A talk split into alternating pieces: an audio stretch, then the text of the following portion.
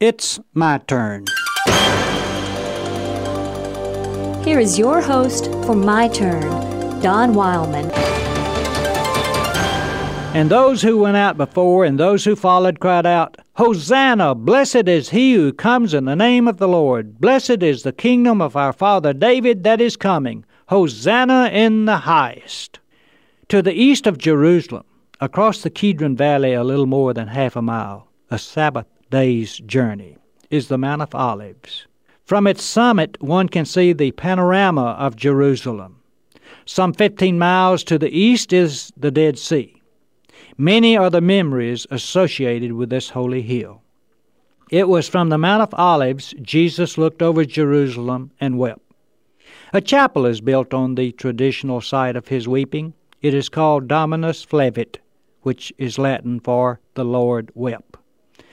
Twice in the life of Jesus we know he wept at the death of his friend Lazarus and when he looked over the city of Jerusalem from the Mount of Olives. No doubt Jesus came often to this beautiful mount at evening when other men would go to their homes. Here, amid the grove of olive trees, he would rest.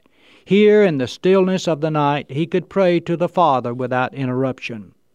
Perhaps it was, as tradition says, on this hillside that he taught his disciples to pray what we call the Lord's Prayer. The church of the Paternoster, that is, Our Father, is built on the traditional site. Its walls contain the Lord's Prayer in more than 65 different languages.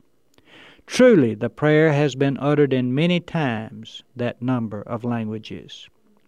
Located on the top of the Mount of Olives was the village of Bethphage. Here his disciples found the donkey he rode into Jerusalem on Palm Sunday. The town was a probable dwelling place of Galileans, and Jesus would have been among familiar people. The Galileans were scorned by the more pious and religious citizens of Judea and Jerusalem. Down the mountainside Jesus rode that day.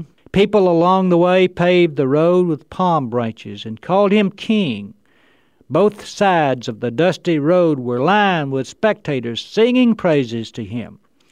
Little did they realize that in five days this man who rode the donkey as a symbol of peace would be crucified by the Roman government as a revolutionary and troublemaker. What thoughts were in his mind as he rode past the Garden of Gethsemane? Were tears still flowing as he crossed the Kidron Valley and entered Jerusalem through the Golden Gate? And as he entered the temple area, did he think of turning back?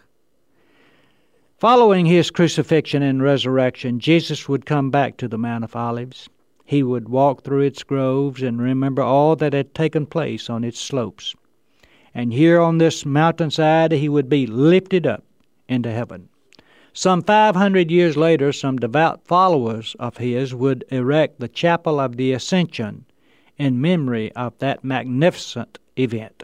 It is a bit of irony, or perhaps the plan of providence, that on the Mount of Olives Jesus faced his darkest night in the Garden of Gethsemane and his brightest day at the site of the Ascension. The Mount of Olives reminds one of many things concerning our Lord. It was a kind of refuge away from the crowd for him. It was a place where he could be alone with his Father. We need a place like that also. It was a place of sorrow, and each of us must face that side of life. But it was also the site of his ascension, where he went to be at home with his Father. Hopefully, each of us will have our own Mount of Olives. This has been My Turn with Don Wildman, a production of the American Family Association.